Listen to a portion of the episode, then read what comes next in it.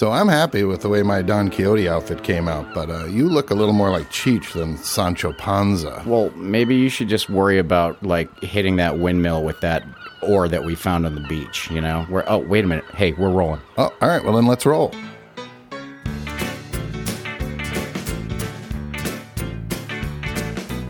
I'm Rich. And I'm Mark. And we are Two, Guys on Block Island. I feel that breeze, it's blowing in off the sea. All right, so uh, welcome to the episode. We have a wonderful guest here for some good conversation for this episode. He is a self proclaimed master of the universe. He is actually the manager of the Block Island Wind Farm and friend of ours, Brian Wilson. Welcome to the studio, Brian. Thank you for inviting me. I appreciate it. And I think this is a really cool thing. Lots of people have shown uh, interest in what you're doing. So Thank you. Well, we're, we're glad you took some time out of your day. We know it's not easy. Everybody's so busy, but we really appreciate it. this this will be five minutes, right? So, Y- yeah. Okay, got yeah, it. more or less. It'll seem like five minutes. That's mostly because of what we just put in your drink, that your coffee that you're having. So don't worry. Just try and relax. Everything will be fine. If you're not off, we'll wake you up. Yeah. Yeah. So, Brian, uh, we like to ask all of our guests basically the first question is um, what's your connection to Block Island? When did you get here? Um, do you live here year round? Why did you stay here? If so, that kind of stuff. So, what's your story? Okay, so have you ever seen the Plymouth Adventure? No. No. Okay. Well, then we'll we'll we'll skip forward a couple years. wait, wait, wait. What's the Plymouth Adventure? That's that's the, basically the uh, landing of the Pilgrims. Oh, oh, that. Oh, Oh, oh, okay. you know, Spencer Tracy. Come on. guys. Oh, I never saw that movie. Oh, oh my God! It's just you know, it's it's it's total fake history, but it's just a fabulous movie. I, I wondered how he was going to start. I was thinking my mom and dad had a lot of drinks. and dressed up like pilgrims. Well, well, actually, you know, my, my mom and dad had uh, seven kids, and uh, four of us uh, were um, born in the summer months. So uh, we we kind of did the math backwards on that, and we figured they did have some holiday drinks. So Okay. Oh, that's where right. it comes from. Eh. But I, I landed on Block Island uh, 1961 when I was three days old. I was baptized in um, the uh, St. Andrew's Church on um, Chapel Street. And uh, my parents were cottagers, which uh, if your listeners are familiar with now, as a you know sort of a, a genre of, of folks that uh, came to the Block Island in the late 50s, 60s, and 70s. We've come to know a few of them. Yes, we're, we're familiar with it now. At that time, were they renters? No. So, um, Dad used to come out here in the um, the late 30s um, to visit an aunt, and then uh, after the hurricane of '54, uh, he bought some property on the west side from uh, Lena Ball. Uh, Four hundred dollars for two acres, Wow. which was everything he had in the bank. And uh, he asked his he asked his dad, who was a banker, for um, some more money because you know property was cheap. And uh, his his grandpa, uh, my grandpa, said, uh, "No, money belongs in the bank, not in real estate." So, wow. yeah. Smart guy. yeah. But uh, And, Dad- wh- and where was home base or for you? so um, I'm originally from New Jersey. Okay. Jersey. Yeah. Okay. Same I- as Rich. I've I've I've managed to um, lose most of that accent over the course of my years in New England. New England. Can you turn it on and off if you need to, though? If you go back home and see the Jersey buddies, can you be like, hey, guy? I, I never want to go back to New Jersey. Were you guys were you guys out by Morristown in that area? Actually, we lived in Morristown and Summit. So um, Yeah, I think I might have visited one of your brothers one time way back when. Yeah, yeah, You know, I spent the very end of high school. I went to school in Secaucus. yeah, and the warrants are still outstanding, by the way. Yeah, but you know they'll never find me here. I'm in the Warrant Club on Block Island. Is, is a club. So uh, dad dad built a little cottage. Um, uh, it was very interesting because he was a research physicist for Bell Labs. He was not the best carpenter, but he did a good job. He built a, a shack, um, and he would um, uh, take us up here in the summertime, all seven kids, and leave mom with the seven kids all week, and then he'd go back to work, and then he'd come back on the daddy boat Yep. on Friday night. We've heard all about the dad. Yeah, we boat. know the daddy boat. Yep, and uh, it was it was it was just an amazing thing because the um, you know as as kids out here we were um, very liberated. You know, we basically we left the house first thing in the morning and didn't come back until dinner time. Uh, we just went to the beach or did our jobs and stuff like that. It was it was a very very cool time to grow up. Um, And no worries on the parts of your parents. It wasn't. It, you did. They didn't have to be concerned with you getting kidnapped or anything No, crazy. we, we, we, you know, we get to town by hitchhiking. You Yeah. know, it Yeah. Was, it, it was, It it was, was, it was, know. a very, it, we, everyone here was, was, was trusted and so forth. And if you could hitchhike as far as Champlin's, you could be guaranteed the Ballard's bus. Yeah, you, could, it- you could run down there and jump on the Ballard's uh, the Ballard's bus. So, and you had like like for me, I grew up down Dory's Cove, and that whole area was just you know the playground, and you had Cooneymus. So I mean, you must have been down on the beach all the time, and absolutely, and we played down there, and and you know, as, as an indication of uh, you know the the gift that my parents gave us, we we also have given that gift to our children. They call Kunos Beach the magic beach, which is you know it, for me, it you know it makes my chin wiggle. yeah, that's that's that's awesome. They, you know, they, it's it's it's a generational thing. It's it's not about the financial component of the island. We talk about, you know, yeah, the land was cheap then and it's expensive now, but the Block Island experience is not something you can quantify and qualify in financial terms. That's right. It's it's, it's Yeah. about the it's it's about the experience, the life experience that you have here. Yeah, and like you said, seven kids in a shack for the summer. You know, Yeah. you know, I'll, I'll tell you, funny- and friends. Friends of kids coming over to the shack, you know, nine, ten, eleven kids. oh, no doubt. well, I'll tell you a funny story. Mom, um, mom used to uh, uh, get frustrated with us at certain points, and so she would um, put us in the bedroom. There was one bedroom with bunk beds for all the kids, and then she would paint the floor. And she's like, "You you cannot come out until the Don't floor ruin is the dry." paint. Literally painted you into a corner. Yeah, it- Painted you into a bunk. Yeah, you, you know, mom had had enough at that point. So You see her like start go, getting the paintbrush and the can of paint out, and you're like, oh boy, here we go. See, now I feel cruel because I just took their shoes and spread broken glass all over the floor. And, and I was, and I should have thought of the paint. What a much nicer, kinder there's way to go. there's less paperwork than the glass. This is Right, true. Yeah. Yeah. yeah. Speaking of warrants, right? Yeah. Mhm. So, how many summers were you guys cottagers, and then before you ended up out here full time? So, um, um, like I said, you know, 61 is when I land, first landed here. Um, I graduated from college in 83 And where'd you go to school? um, in New Jersey. Okay. Um, and then uh, I did the New York City thing. I worked for a high end architect in New York City for um, a year. And Is that what you went to school for? Architecture originally? Yes, Okay. yes. And then, um, and then I ended up um, escaping the white noise of civilization. I moved back to Block Island, where I, you know, had work experience. Uh, you know, did all the stuff. You know, um, uh, working, you know, washing dishes at the 60s. I was just going to say, what, what were your summer jobs? Because we all And had so, them. so 1661. So you were in your 20s, I'm assuming? Is it after college, after New York? yes, Okay, yes. so mid 80s, somewhere in the yeah, mid 80s. yeah. So uh, eighty eight, call it eighty four. Okay. So um, and I, I came back and I uh, I got a, a construction job. Um, I had, you know, before that I had been doing construction on and off, but uh, I had all the interesting jobs like doing dishes and making the donuts and the clam cakes at uh, Payne's Dock. Oh. Really fun stuff. like First that. graduate of that class that we've had on the show. Oh, well, it, it- that was quite an adventure. Doris was just a, a lovely lady to work for. So, um, and Frank was one of the most fascinating characters you can imagine.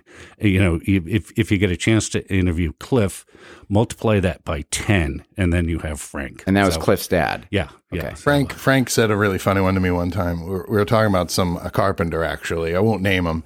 And he goes, I go, yeah, it does nice work. And Frank goes, yeah, but you got to line him up with a tree to make sure he's actually moving. I thought that's hilarious. Like that's, a, very kind way to say, hmm, is he really moving though? So, so I landed. I landed on Block Island after my New York experience, and um, uh, got a, a job in construction, which was which was a lot of fun because there was a boom in construction at that time, um, primarily second residential houses for for folks. Um, and I, uh, you know, had all my misadventures with, uh, all you know, as as as most people in that age group do.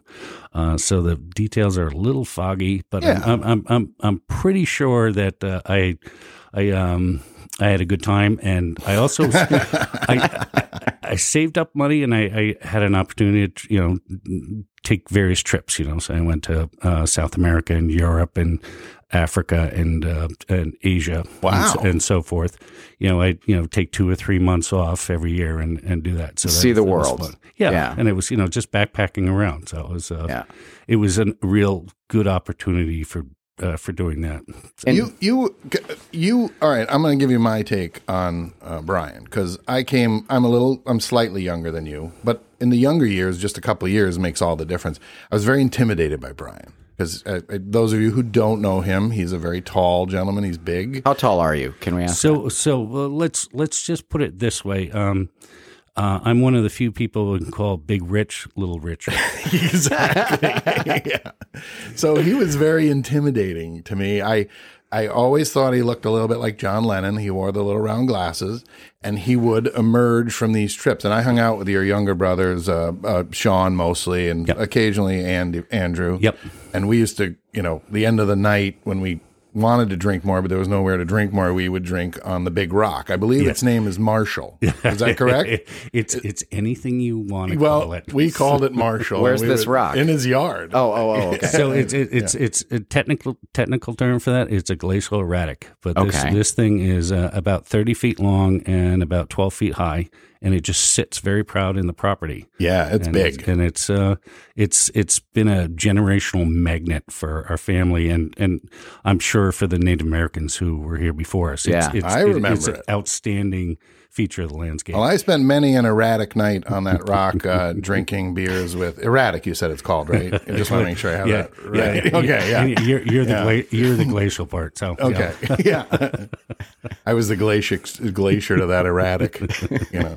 All right, enough of that. But yeah, so I used to. He would pop on the scene, and I kind of was like wide eyed. You know, here he is, a few years older than me, world traveler, big guy. I was like, you know, but um, I probably only got to know you later later years. You know, I knew your brothers for longer. But all right, so so I interrupt. I'm sorry. Go ahead. Oh no, that's okay. So um, after after a number of years uh, working in construction, I, I started my own. I went off on my own and uh, started a construction company. And uh, again, you know, primarily high end second residences because I had a background in architecture. I had you know a, a foot in the door in terms of doing what's called design build. Design build. Yeah, so that you can, you know, if if you know how to build things and you know how to design things, the- you know, it's it's very attractive to people. So, And how long did you do that for? um, about eighteen years. So from the mid to late 80s through. Yeah, uh, 2000, 2008, everything went away. okay. Um, so that was, um, um, you know, the the recession hit everyone very, very hard, Right. And especially the folks that uh, were, you know, in in a business building second houses for folks. And how did you enjoy your time as a builder?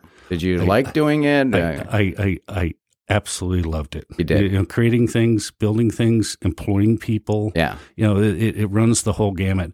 The the thing I miss to this day is walking around the job site with this, you know, after everyone's gone and and just smelling the uh, the sawdust. Yeah. You know, it's just uh, it, it- it was it was such a fabulous time for me, um, fabulous experience for me. And you get to, when you drive around the island, you can see, you're like, hey, I built that house. I built that house. I built that house. And did you design most of the ones you built? Um, uh, actually, I, I designed pretty much everything I built. Uh, there were a few exceptions. Everything I built was uh, my own design, but I also did a few other houses. But I also designed houses for other folks as well. Okay. Um, so there was, um, I lost count in 2001, but it was about 400 projects, which included everything from outhouses to renovations to dormers, but also um, uh, large scale residences. And who were who were some of your influences as an architect? Who do you you know? Are you a Frank Lloyd Wright guy? Who are you know? Who do you like? Actually, Frank Lloyd Wright was one of my influences, but not you know primarily stylistically. You know, there was a, the Greene and Greene Brothers and um, uh, the, um, the the the whole um, uh, um, shingle style. Yeah. sort of was was attractive to me, and that fit very well with the vernacular on Block Island. Yeah. it happened to be something that struck a chord with me, but was also um, very. Um, very well suited to to Block Island. Um, And are you the kind of builder who? Because I have some friends that are carpenters out here, and uh, they do great work. They're high end guys, master carpenters, and uh, I visited them on job sites. And you check out their work, and it's great. And then you go to their house, and they've got like a million projects going on, and none of it's ever finished. So, so what's really important to understand is that the carpenters whose house is done dies. So you do not finish your house. Right. It's never done. It's and at least that's what I tell my wife. So Yeah. it's- Yeah. When I had the mowing business, my lawn was like 12 inches long. Yeah. Everything else was done. Everybody else's lawn looked beautiful. And my wife's like, when are you going to cut our lawn? I'm like, uh, mm, soon. Yeah. You know. And how was your experience with with the customers? Did you ever have any of those like really annoying, like super needy, super wanty, demanding customers? Yes, um, but uh, uh, for the most part, um, I'm I'm going to characterize most of my customers as as wonderful people. They um, the the demographic that gets attracted to Block Island, it's not the uh, the Hamptons sort of group. Yeah. where you know they want a show house. These these folks wanted a, a place to raise their families that uh, that would be a touchstone for them um, throughout the years, and it was it was very important to them that uh, uh, the house was custom tailored to the needs of their family, what they liked and disliked from previous places that they lived was you know very informative. Yeah. Now, I know you're out of the game and you have been for a while, but we've often talked about the change in Block Island's clientele. Do you think what you just said is still true, or do you think we're seeing a little bit of that influx of the people that more like Hampton-y type that Kind of vibe. You know, Yeah, yeah, there's there's there's a s- there's a small component of that. You know, Yeah. obviously, you know, high profile because you know the, the, those big houses, you know, the twelve million dollar houses and so forth, tend to attract our eye. But there's a there's an awful lot of folks who are just um, doing the the homestead sort of thing. Um, they're still doing that. I think Block Island attracts people who are not flashy, Right. for the most part. They go to the vineyard or Yep. Yeah, yeah. If you want to show off, you don't go to Block Island. If you want to just hang out and be a local and you know enjoy the place, you come to Block Island. I may have I may have quoted her before, but I think Kim Gaffett had a line that I loved. It said, "People come here for what it's not." Yeah, yeah. You know what I mean? I think they were talking about why don't we have a golf course? Why don't we have this? And it's like if they want a golf course, there's a million other places they can go on vacation. If that's if you're going to golf, Right. People come here for what it's not. Yeah, I mean, it's the kind of place you could be literally in, you know, club soda, sitting next to some guy in a in a ratty sweatshirt, and uh, you know, you could chat it up with him and for an hour and have no idea, and then he leaves, and someone's like, "Oh yeah, that's the CEO of you know whatever, some giant company," and you're like, "Oh my god, that guy's a billionaire," and I had no idea. Yeah, Yeah, so- one one of my clients early on was um, a guy named Andy Ziegler. He had seventy acres down on um, on the neck, and uh, he was a fascinating guy. Um, one of my mentors, actually, um, very early on in my career. But you know, he was he was a mentor in in many ways. But he um, he uh, um, would have breakfast with Clinton on Tuesday mornings, and then we'd sit on the deck on Friday afternoon, and he'd uh, give me a gin and tonic, and we'd just sit there and talk about life and the world and stuff.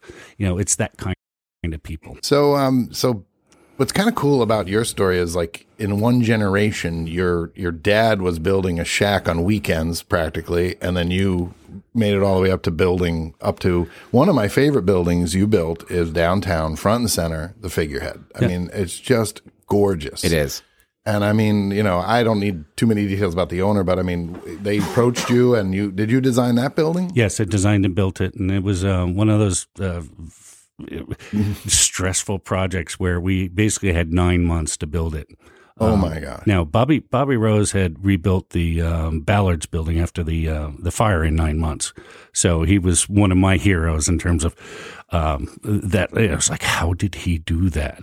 And then I was faced with a similar sort of challenge where you know we basically had to clear the lot right after uh, Labor Day and have it ready. Uh, for the next summer, and uh, it was it was it was quite an experience. I don't even remember what was there. What was there before the So, figurehead? so there was a small building there. Uh, we called it the Figurehead Building. Uh, that was after um, um, Hal Conant Senior's wife had a um, uh, used to sell figure figureheads and and bells there. But uh, Oh. it was it was a very old building. It's from the 1880s. It actually used to be an, another location from there. We moved it to the backside a lot, turned it around onto Weldon's Way, and preserve that that building. That was a, a very important thing for us to preserve that piece of history, and also potentially develop Weldon's Way as a as a more of a commercial street as well. Okay, and there's something in there with the Nature Conservancy now, or Yes, one of y- one of those. which which is a great fit. For yeah, that, that's you know. pretty cool. yeah. It's- so that uh, building was up front on the street, and you moved it to the back street. Yeah, and, and the adaptive reuse of of that kind of structure for the Nature Conservancy, just you know that that's perfect. Yeah. It's a fit, it Perfect fit the vibe. Yeah. yeah, yeah, It's just you know, it's so good that we can do this. Rather, you know, when I was a kid, Water Street was a dump. You know, they were there the buildings were falling down.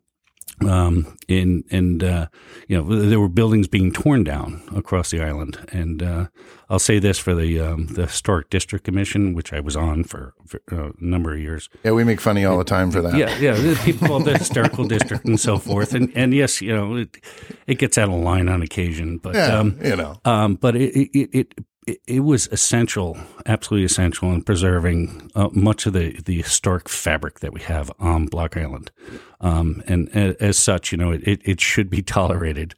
You know, my my mantra always was, you know. If it if it blows away in a hurricane, I don't care about it. But if it's a door or a window or something, it's important. So you know, there's there's levels of of of, of how you can um, uh, regulate things like that and and do them effectively. Yeah, you know, we joke about it, but when you that is what gives Water Street and Block Island when you first pull in, that's the aesthetic, and it's there because of that. I mean, if you just let anybody do whatever they wanted, it would not look the way it does. And uh, I think I commented once before we have some of the the largest original buildings of that style from that period that have, are still intact and have been you know maintained and brought back. and and brought back. And like You I know. said, you know, it was it was a dump, and uh, some of the things that happened in my lifetime are uh, very very important lessons for all of us. It's a you know it, I, I call it a sense of stewardship. We don't own Block Island. None of us own Block Island. It's you know it's a gift from our parents to us and you know and from us to our children and uh, you know in in my lifetime the stewardship i've seen on block island is extraordinary you know we've we've you know, we, we've gone from pumping effluent into the ocean and into ponds to a state-of-the-art sewer and water system. We have you know close to what 50% block island conservation. Uh, we have you know no discharge harbor. Now we have the wind farm where we've We've silenced, uh, you know, the diesel generators with a million gallons of diesel fuel a year. You know, uh, it, it's just the, the list goes on and on in terms of the the the stewardship that I've seen here, and you know, that's change is is is always makes people nervous, uh, Especially out here. yeah, yeah, and change uh, change is inevitable, but the character of that change is not inevitable. When when the, the Cuttings Cottage development went in there, um, that caused the town to change the zoning ordinance to much more restrictive, which was actually a very beneficial thing for the island. So And how do you feel about, let's say, uh, I don't, you know, like the Surf Hotel? Now that's owned now. I believe that's the first business on the island of any size that's been purchased by an off-island corporation, basically. yep, So, I mean, it seems like the outside. I've walked through. I, I think it looks good. The outside still looks the same. I mean, but but in terms of you know, do you feel like that's opened a door now uh, to to more corporations maybe coming in and do, maybe not trying not to do that, or I don't know. So, so I would, I would there's two, you know, obviously uh, 10 sides to every argument about something like Sure. this, you know, development, um, especially if you get a large influx of capital, then you can save historic structures. Uh, if it's done appropriately, uh, in, in, in a manner that's historically and socially acceptable to the island, that's a very good thing. Many of the, the places that I saw that were falling apart in my childhood was because there was not adequate capital. Um, yes, it was a cottager sort of island. Uh, people were still making their their living uh, to a certain degree off of agriculture and fishing, um, and the you know the return to tourism that we had seen in the, the 1900s, uh, that we, we saw in the um, the uh, the late 80s, early 90s, and and currently are living through. Um, yes, people can decry the fact that there's more people here doing more things, but I would argue that um, those folks coming here actually can be a benefit to Block Island. You know, um, and it's not just the financial aspect of it. Uh, we have, you know, this is a treasure that we have here, and we we can share this treasure. Uh, if we if we do it carefully. Right. and it takes money to preserve a treasure. Yes. and Yeah. you know you you have to find a source, and sometimes if those if all those people weren't here, we wouldn't have the necessary means to maintain the treasure in the fashion you're saying. We, we, we would not have this state of the art sewer and water. We would not have the new infrastructure that we have to support, you know, um, our, our, our municipal activities, including police, fire, and rescue, uh, and so forth. All, all that stuff, it, it, it takes money. Um, you know, going from the cottager sort of um, aspect of Block Island to this, what we've seen now is more of um, there's more and more people coming for a shorter period of time, you know, a week or two at a time. It's expensive to come here and stay in the summertime. But, you know, uh, to, to my mind, if you come here for a day or a week or you live here a lifetime, if this place touches your soul, um, it can become a touchstone of your existence.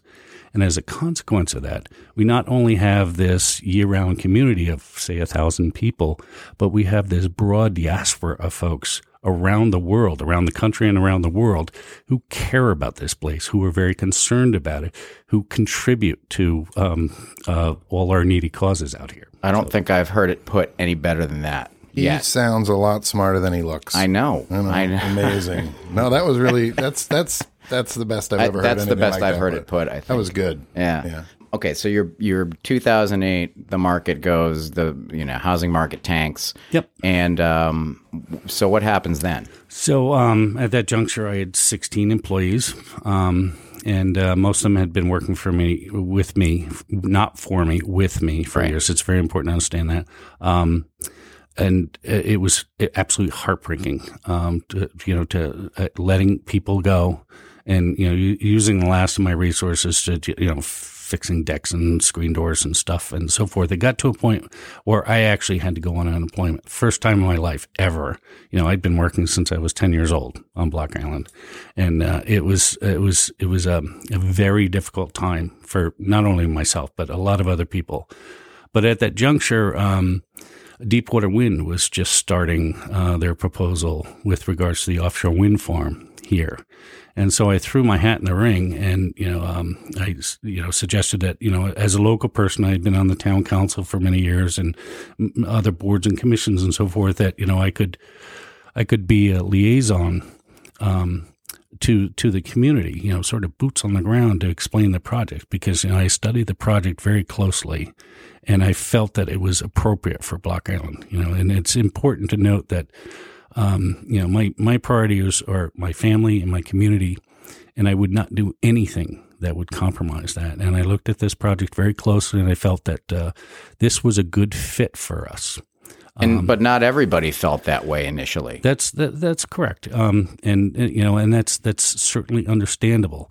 But uh, I, I would argue that uh, the support for the project from very early on was very strong. Yeah. You know, obviously there was there was a um, um, a group of detractors. So you know, um, Or was it mostly people that own houses in that would be in view, or was it more of a of cost thing? let me let me be very careful about that because you know um, there's I'm going to say there's very strong support because it was it, it was it, you know, it was a good fit for block out you know Yeah. trade five diesel generators for five offshore wind farms I mean, it seems like a no brainer. yeah yeah and you know it fits with our tur- ecotourism des- you know uh, you know ethic that we have here It's a supersized Go Green. It's it's a supersized version of Let's Go Green. But uh, to get back to your point with regards to the detractors, the folks who were, you know, unsure or against the project initially, and it was, uh, you know, a smaller group of folks. You know, they they tended to be quite vocal, which is not um, uncommon with uh, these kinds of projects. Um, I'm going to, uh, you know, make a point here that I think is very important. That you know, I, I think NIMBYism has a bad reputation. You know, not in my backyard Yeah. um, you know, and that, that bad reputation comes primarily because, you know, uh, folks throw everything at the wall to try and stop a project in that regard. But NIMBYism is actually very legitimate in my mind.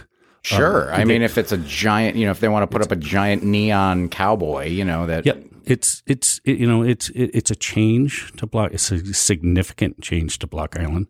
Um, it, it could potentially have effects on tourism, on um, on uh, wildlife, you know, uh, avian activity or um, um, uh, um, uh, sea mammals, things like that. It could also have impacts on on uh, your real estate values and on your ability to rent your house, um, things like that. Those are all legitimate concerns. Um, and they were all addressed during the course of the project. We discussed it for seven years Right. you know and it was it was it was it was studied it was yeah, as a demonstration project it was a very good thing for all the stakeholders whether they were pro or con or somewhere in the middle uh, with regards to this project one of the the most telling conversations I had was with uh, David Lewis. Um, David and Keith are the you know the sons of of um, the the Lewis family that you know were instrumental in creating the conservation movement on Block Island. Keith was quietly in in in, in favor of the project, but his brother was was not, and he was you know he was quite vocal in his opposition opposition to it. But we had protracted conversations about this, and I like to think that we they were friendly, they were good conversations. And he looked at me one day and he said, "You know, if you put these things out in that pristine seascape that I've looked at all my life, it's going to change the quality of my life." Now that I can't argue with that. Sure. I mean, Yeah. yeah. That that is absolutely legitimate. But there's lots of other people who, you know, would look out at, at that seascape and say, you know, they don't see rust, you know, uh, an industrial blight on the seascape. Instead, they see these elegant sculptural symbols of a better future Progress. you know so it's it's um it, you know there's it, there's got to be a balance The needs of the many versus the needs of the few kind of thing. yeah And I and I think that you know now that it's done. I mean, I don't want to get too far ahead because I have a few questions about to what you've already said. But um, you know, I had clients in my business that I they were concerned about the value of their property, and I think going forward, their property is still worth more than it was ten years ago. Yeah. And I think they were worried that it would it would just plummet like Right. it. And you know, uh, I don't think it did. So I, I don't think it good did either. Plus, but I understand that, especially if you own a house there looking right out at, you know, that area and all of a sudden change forever. And did you have the opposite from some of those people that maybe had ho- homes in view of where they would be who said, "Hey, this is great. I can't wait to look out the window and see these cool things." Yeah, absolutely. You know, Yeah. it, it- there's a, a couple that uh, worked worked with NOAA, um, who, who live in the view shed there, and Yeah. uh, they were t- retired from NOAA. Both of them uh, professional professionals from uh, um, from that organization, and they were like, "Build them now, get them up there," because you know we've we've seen the reefs around the world dying. We've seen, you know, the the environmental disaster that is uh, our fossil fuel our petrochemical, Right. just self-destructive uh, addiction, and they were like, "Get them, get them up there as soon as you can." And in the project, Deepwater had uh, approached other areas. Didn't they try and do something, do it off of Martha's Vineyard or something off the Cape, and maybe off of the So the Deepwater,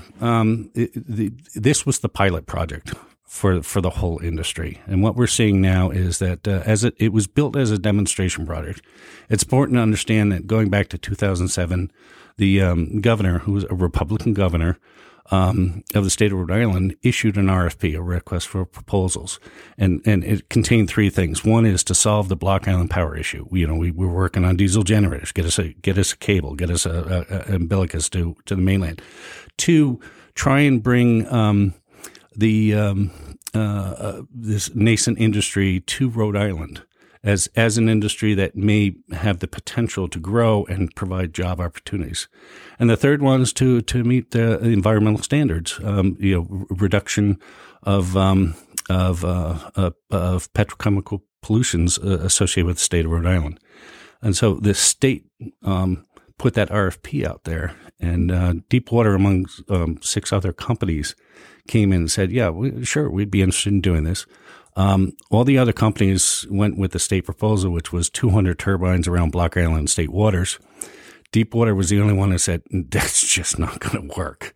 You know, that's just Yeah. that's just insane. So why don't we start with a small demonstration project? We get everyone, all the regulatory agencies, all the stakeholders, all you know, the, all the local folks, and and get them engaged in the conversation on a small scale, baby steps.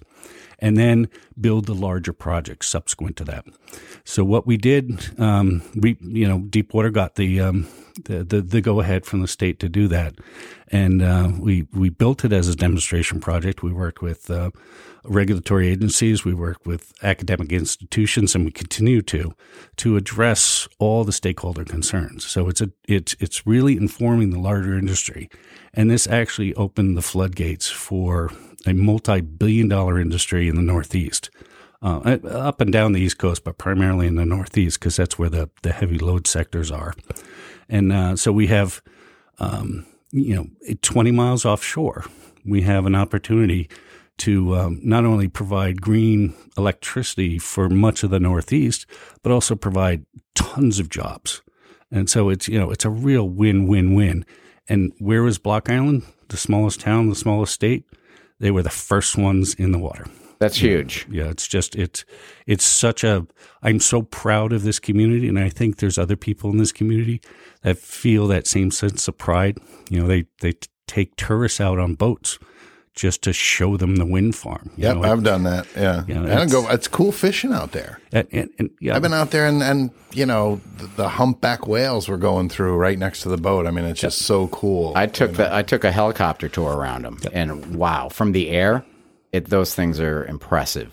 I'm just going to say that hump, you would think you could reel in a humpback whale. It wasn't. I couldn't do it. I couldn't. Well, I, you have to jump in and wrestle them. Is mm-hmm. usually Yeah. you know how it works. Get grab them. them by the blowhole. Yes, grab them by the. I love the blowhole. That's a. oh, we we had to go there, didn't we? Brian, did you ever grab a whale by the blowhole?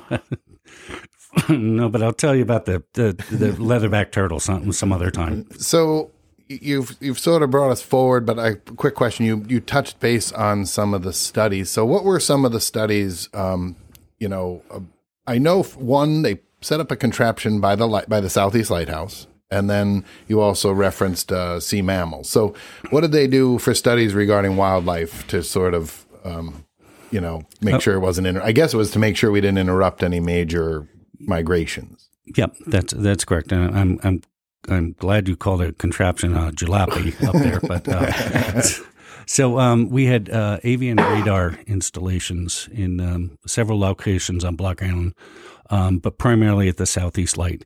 And what we were doing was we were studying avian activity over the course of three years out there to see what kind of you know if you have passerines, if you have um, sea ducks, uh, cormorants, and so forth, what kind of avian activity is there that might potentially be disrupted by the installation of these wind farms when when you design a wind farm, one of the things, fundamental things you want to do is you don't want to put it in an area, where there's a lot of avian activity, because they, there there will be bird kill associated with um, inappropriately placed wind farms.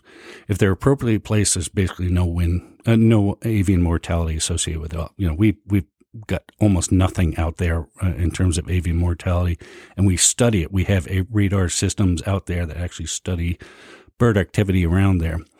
Um, we also did um, um, marine surveys, um, benthic primarily benthic surveys, uh, which are trawl surveys. So you look at what's on the seabed there and establish what's there in advance, and then throughout the course of construction, and then uh, the post construction, you look at um, uh, what the what happens in terms of the benthic ecology, but also the pelagic, uh, which is you know in the in the, the the water column itself. You know what kind of developments you see there, which have has you know been enormous. Um, and you, you look at um, uh, make sure that the construction activities uh, don't interfere with um, um, marine mammal migrations, right whales. So you actually mean like the sound of like you had to do some Yeah, pile- pounding, obviously, and drilling. Yeah, the pile, pile driving and so forth. It was done outside of um, um, outside of the uh, um, migration periods you know, by by agreement, so that uh, you know it, it took two years to assemble this this wind farm because, in part, um, we we You had to stop and wait we for had to the stop and wait yeah. for for those migration periods to go through. Um, we we've we've seen um, you know in in in in in conjunction with all the uh, academic institutions we work with, we've seen um, a, a a bloom of fish in and around um, the wind farm. That's that was to be expected because anytime you put structure in the water.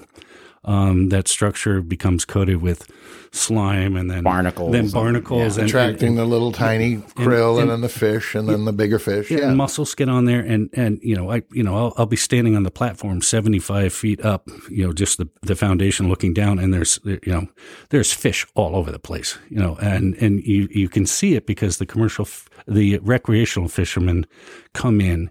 And they fish around there, and it's it's the funniest thing to see because you can tell when you know when when parents want their kids to catch a fish, they take them to the wind farm because every time they cast, they they catch a fish. It's just it, it you know, and the you can hear the excitement you know below. It's, So look it's- at it's- that. You're really not cool. not only like you know uh, doing something great for for our environment. You're also making dreams come true for little kids. There you go. That's, You know.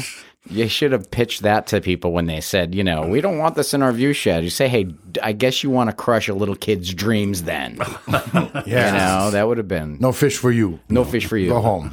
So, uh, can I ask a question? How does uh, uh, there are a lot of people, including myself, who aren't exactly clear on how this all works now. So, the wind, the turbines generate electricity.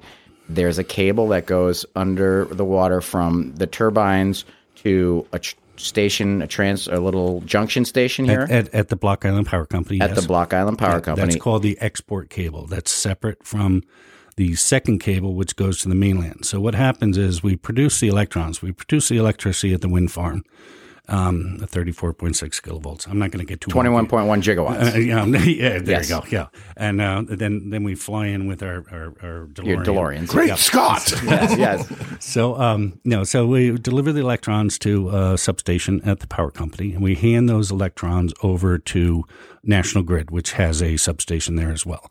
National Grid then gives about 10% of those electrons to the Block Island Power Company, and that's adequate to power all of Block Island.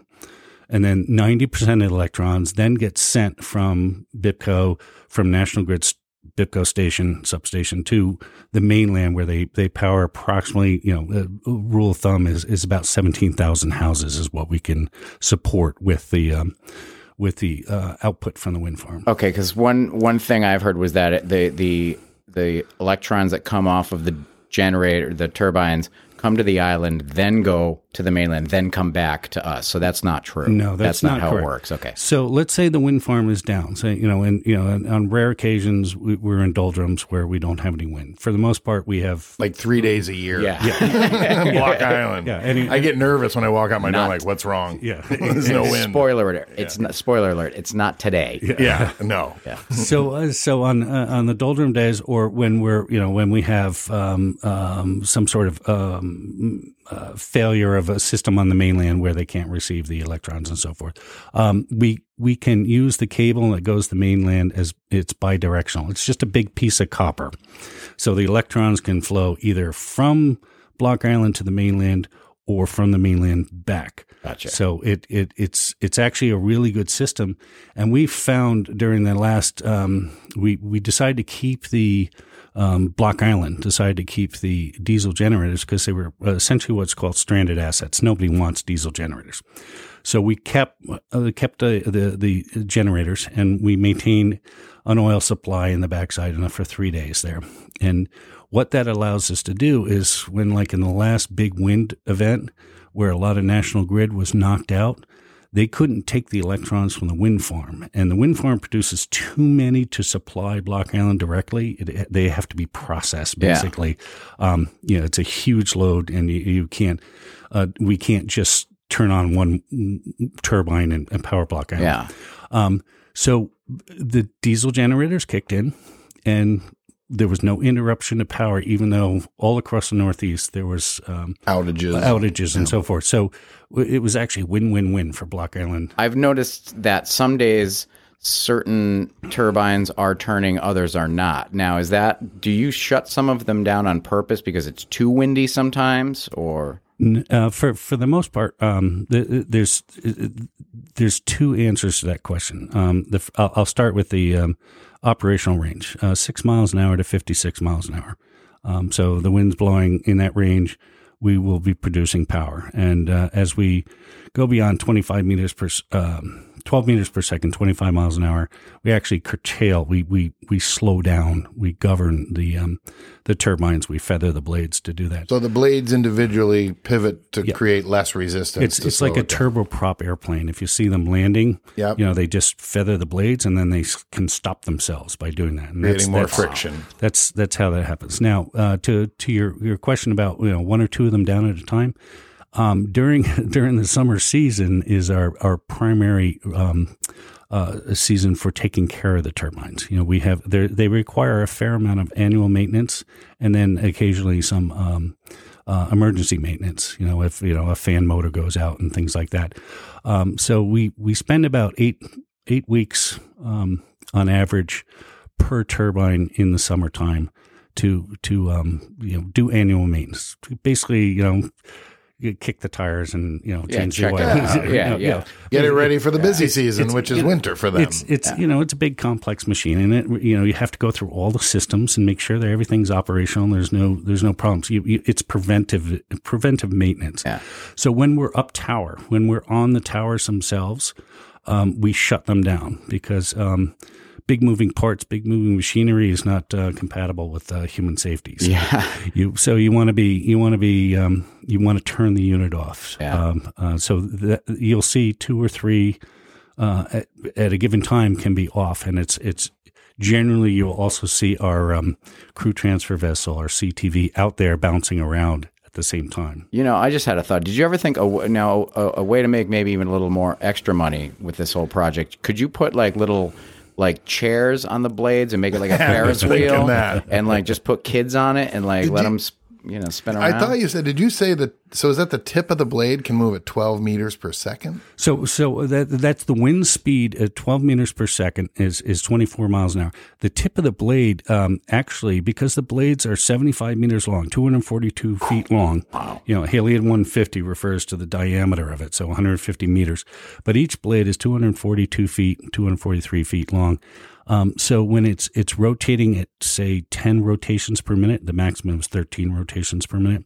Um, the tip of the blade is is going about 200 miles an hour. Wow, wow, gee. and they just look like they're just going so slowly from the distance. they're it's just- just like they're, but that's and- they're and- too, so it would be wrong to put a kid on there. yeah. Don't put a kid. On there. No, on don't there. do All that. right, scratch that you, idea. You, you could, you know, it's, it's you know, it could catapult them quite a distance. yeah. it, yeah. Can we put some other people on there? Yeah. I have a list. yeah, but they'd have to all weigh the same. So and and what- Sorry, how much do you weigh? We we really don't like you, but we just are you, are you around 182? and and just just one note with regards to that, uh, there was there was one of the the concerns with regards to the wind farm was the noise associated with it. right. Um, you know, some people are used to uh, terrestrial turbines that don't operate well, and they go, yeah, well, whoop, whoop, whoop, whoop, whoop. They're making all sorts of noise. If you hear a turbine, it's not working efficiently. I've never heard a peep. So i i you get out there, you know, I'll be standing on the deck, you know, and, and the, that tip of the blade is, is, is, is going by me just, you know, 20 feet over my head. And it's, it's more of a lufting noise, you know, whoosh than anything else. So, you know, when, when you're down on the water on a boat in close proximity there, the water is making more noise. Yeah, I've never than heard- the turbine is. So. The first time we were out there fishing, and I was like, "Let's take a cruise over those windmills." It took like forever to get there. Like I literally, it, you felt like you were going, "Hey, let's just pop over." I thought I'd be there in like a minute or two, and you're like going and going, and it just gets, I don't know, it gets giant. You know, it's really something. it's it's it's it's you know to this day I get chills when I go out there. It's just such an extraordinary job that I have, such an extraordinary experience. But you take people out there for the first time, and you know they see them from Block Island, and, and they say, "Oh, they look big," but you know it's like okay, but it takes you know twenty minutes to get out there.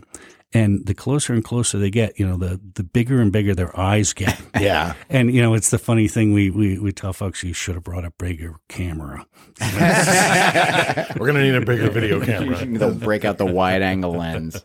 Now you used to they were doing tours, but now obviously with the c word around, uh, you know, you've postponed tours. We're not doing that at the moment. That's that's correct. Well, it's we we didn't do any of the commercial tours. That was interstate navigation and and um, private um, recreational charter boats and so forth. Were people allowed on the windmill platforms, or is that just by no, boat to no, come around? we we we have exhaustive training. Um, that uh, required. All sorts of you know it takes you know uh, we have to do it on, a, on an annual basis. It's called GWO Global Wind Organization training, but involves uh, working in a marine environment, working at heights, uh, heights, uh, high angle rope rescue, um, uh, electrical safety, and so forth. There's there's a lot of components to be uh, before you're qualified to even step on board. Yeah. One of those. What's So- remarkable is Mark and I are both. We have all of that stuff under our belt, And We're we've got to- like yeah. a few cases of that really good snobby Vermont beer. We were like, "Can we Yeah. bribe you with that, and we can all go I have out one of there those and drink jump beer?" packs. Yeah, have jump pack. Yeah. yeah. We And can you go got the beer. drink some beers on top of the tower. Is that cool? Would that be cool? Can we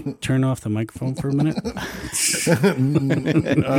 we'll just talk about it after. I guess we understand the answer. Yes, we know. No, but it's it, you know you get up on the helideck, uh, which is about 300 and um, uh, 350 feet above the water, and uh, it's it's uh, you can't actually land a helicopter in there, but we can lower and raise equipment and personnel to that. But we call it the Lido deck. It's one of the best best places to to have your lunch. Oh, I bet. You just sit out there, and it's just a phenomenal view. You know, it's it's it's a phenomenal experience. Yeah, except not in February, maybe.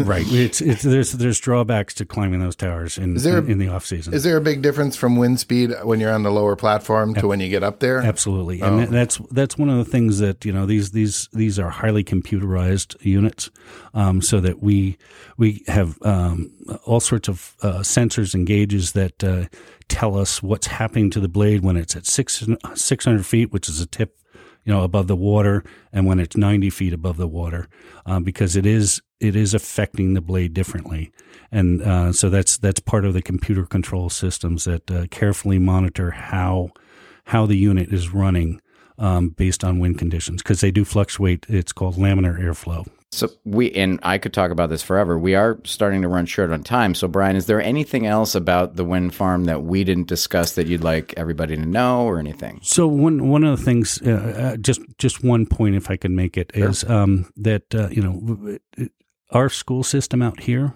is you know it's it's a very special school system. It's small, which has its drawbacks and its benefits associated with it. But you know when our kids graduate, they're marine biologists, they're ornithologists.